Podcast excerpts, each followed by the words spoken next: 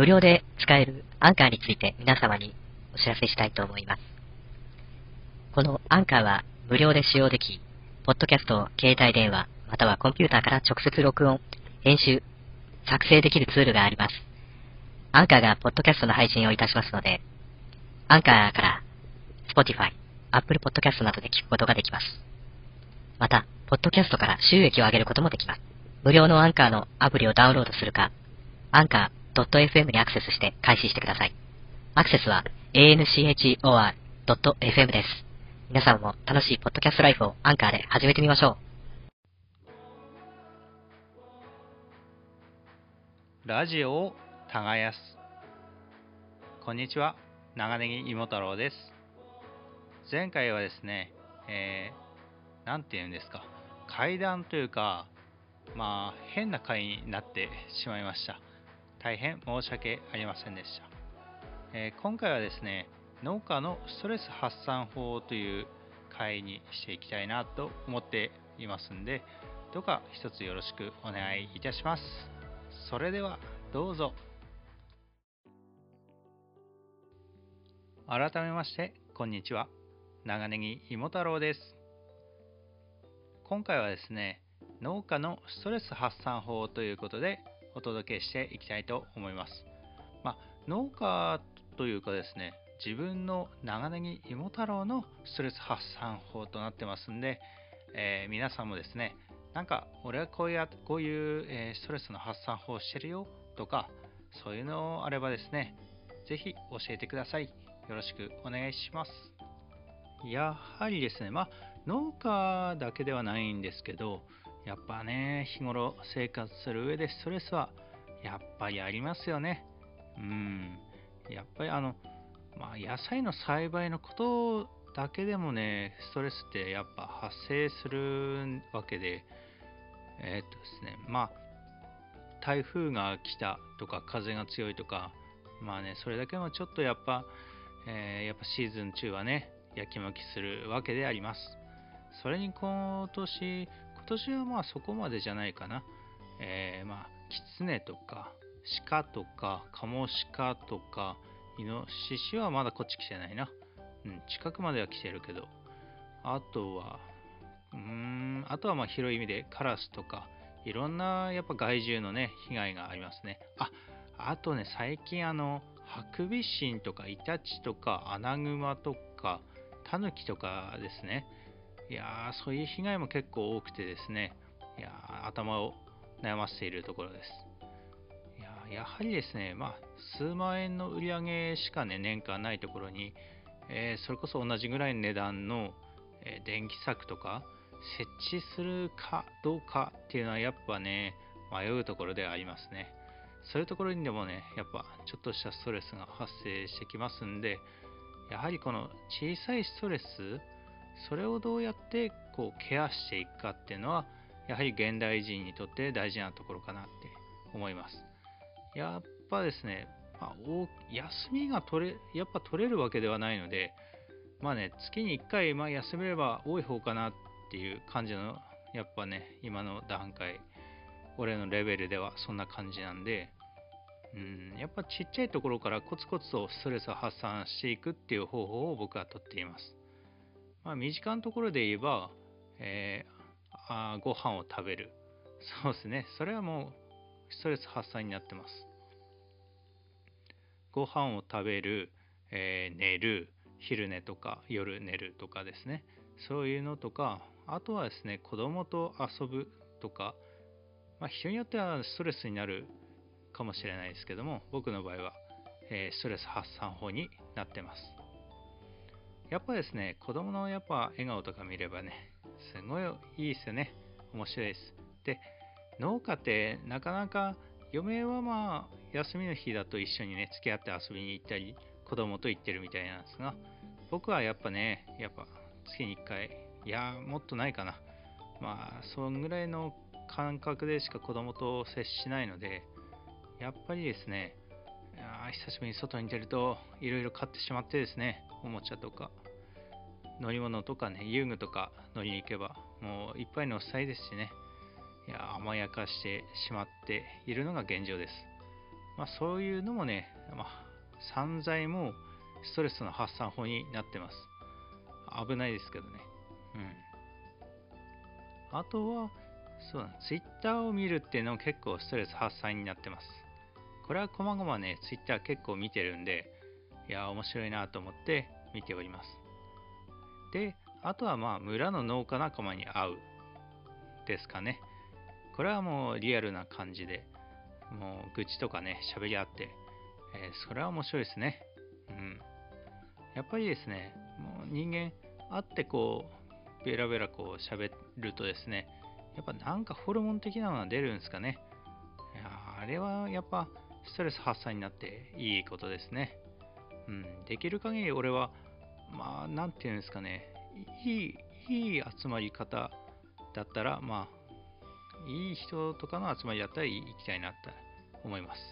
行くだけでストレスになる集まりだったら、なるべく行かないようにはしてますけど、うん。あとはまあ、ポッドキャストを聞く。これは結構みんなね、多いと思います。ポッドキャストやっぱね、今、すごいですね。農業関係でだけでも、すごいいっぱいあって、本当に面白いです。いやもうね、最初はもうバカ農業さんから始まって、農家の種さん、いやもういろんな番組今ありますよね。どれも面白くてですね、いやみんなしかもな結構続いてるんですよね、長く。俺もまあ、うん、どこまでやるかわかんないですけど、まあ、ポッドキャスト撮るのもね、こうやって配信するのも僕にとっては結構なリラックスタイムというか、ストレス発散になってますんで、まあ、聞く人からしたらストレスになってるかもしれないですね。うん。うわ、またアップされてるよとか思いながら、ね、まあ、まあまあまあまあ、農作業のお供として、ただ BGM としてね、流してもらえると嬉しいなと思ってます。あとは YouTube 見る。これは結構ね、結構多いんじゃないですか。YouTube で僕の場合は、あの、外国、しかもロシアかなの管理機の後ろにつけるアタッチメントで畑を耕す動画とかを結構見てます。うん、結構マニアックなところを見てますね。あとは現実的ではない大きさのトラクターが、えー、プラウとか土を耕す道具で走れ走ってる、畑を走ってる動画とか、そういうのは見ますね。いや、すごいね。すごい偏ってますね。YouTube 見るときもやっぱ農作業見てしまうっていうのがね、面白いです。あと、まあ、あの、ガス屋さん、あ、喋っちゃった。前、前いいか。えー、CAJ、クレイジーアグリジャパンのガス屋さんがやってる、えー、YouTube チャンネルもありますし、農家の種さんがやってる YouTube チャンネルも面白いです。あとですね、あ他にも結構、こまごまあるんだな、みんなすごいですね。精力的に活動していて。いや俺も見習わないとなって思うんですけど、いやそれはもうまだまだ先の話かなって思ってます。あとは、えー、あ、漫画アプリ。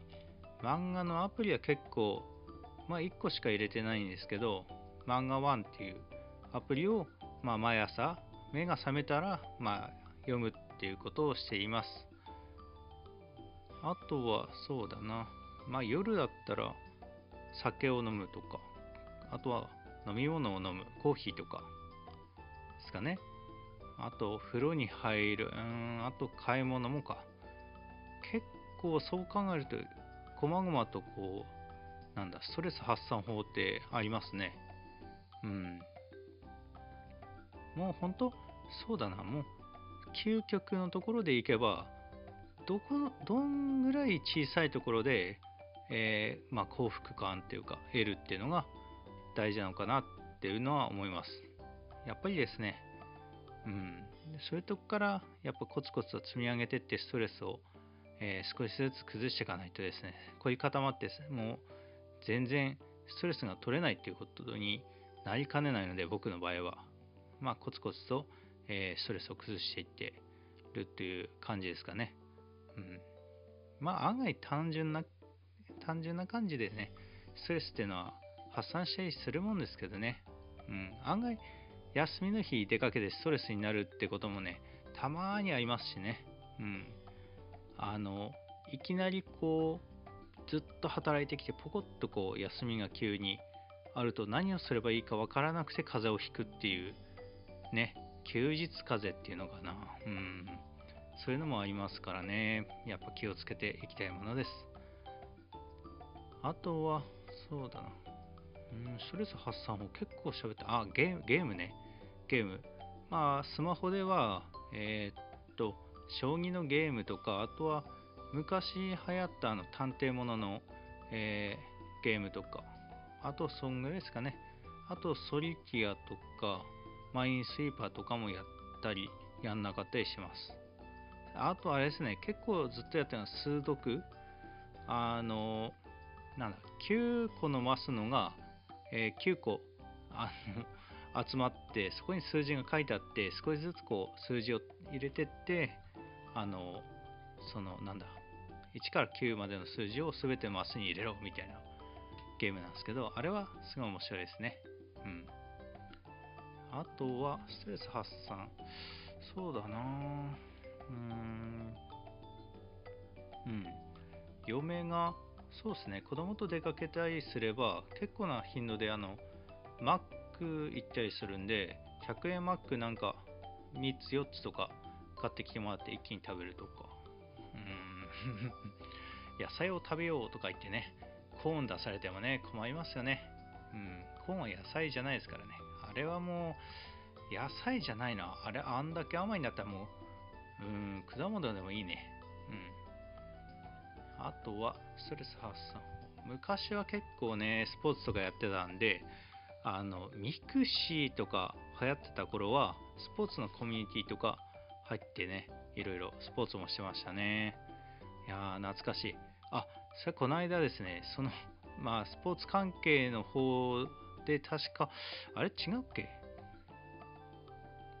まあ最近ですね結構前遊んでた人と、えー、知り合になったりってことが多くてですね。いや面白いですね。ツイッターとかね。あこれそうストレス発散になってますね。うん。いやーとりとめもない話になってきたぞ。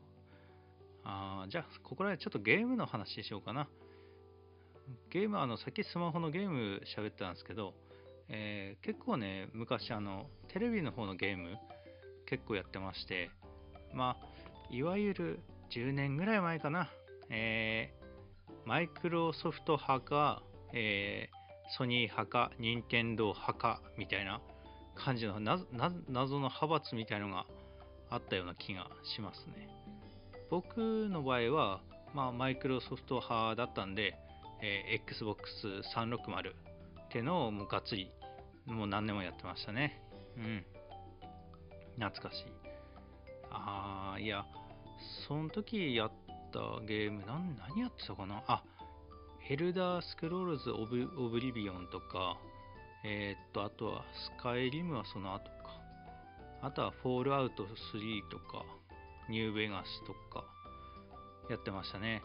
あの、えー、エルダースクロールズオブリビオンっていうのは、えー、なんだろう？世界観では中世のヨーロッパ的な感じのあれなんですよね。RPG なんですけどどこでももう自由に歩いていけるっていう RPG で外国のま RPG らしいなっていう感じの作りですね。うん。でまあ敵を倒してたり倒さなかったりしてまあ遊んでるゲームなんですけどそれは良かったですね。世界観が良くて。いきなりあのなんだろう地獄の門みたいなのが開いたかなと思えばあのちょっとねもう極悪非道みたいなモンスターが出てきたりして、あれはちょっと怖かったですね。で、えー、フォールアウトっていうゲームも同じまま会社なんですけど元は。確か開発部署がね違うんですよね。うん。そっちの方は確かあの、えー、未来ですね、えー、核戦争後の世界を舞台にした、えー、ゲームでもう荒廃した世界をどうやって生き延びるかみたいな感じのゲームだったんですけどそれも結構面白いんで、うん、やり込みましたね。あれ。あとはそうだな。うーん何やったかな。ヘイローヘイローっていうあの外国では結構人気があるえー、シューティングゲーム FPS ですね。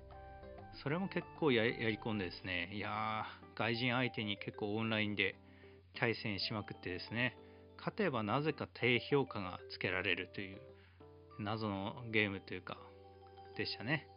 うん。勝てば勝つほど、えー、本当リベンジさせてくれみたいな感じのメッセージ来たり、いや、あれは困りましたね、本当うん。あとは、そうだな。レースゲームも結構好きでやってたんですね。例えば、あの、ハワイ、なんだろう、全面なんかもう走りまくれるみたいなゲームがあって、なんていうゲームだったかな。あれすんごいやり込んでも、しかもオンラインでみんなで集まって走りまくれるんで、あれはめちゃくちゃ良かったですね。まだ多分家にあるな、ソフトは。うん、あれはすんごいやり込んだ。いや、途中で全く知らない人とかともね、会ったりして、つるんで、あの、えー、ドライブ行ったりとかできるんで面白かったですね。なんせあの、ハワイもう一周どこでも走れるっていうのがね、最高に面白かったです。あとはまあ本当にいろんなゲームやったな。いや、でも、もう今はやんないな。今はもうね、ほんとスマホでサクッとやれるようなね、さっき言ったソリティア、数読、将棋みたいな感じの空いた時間にサクッと終わらせるゲームがやっぱ面白いですね。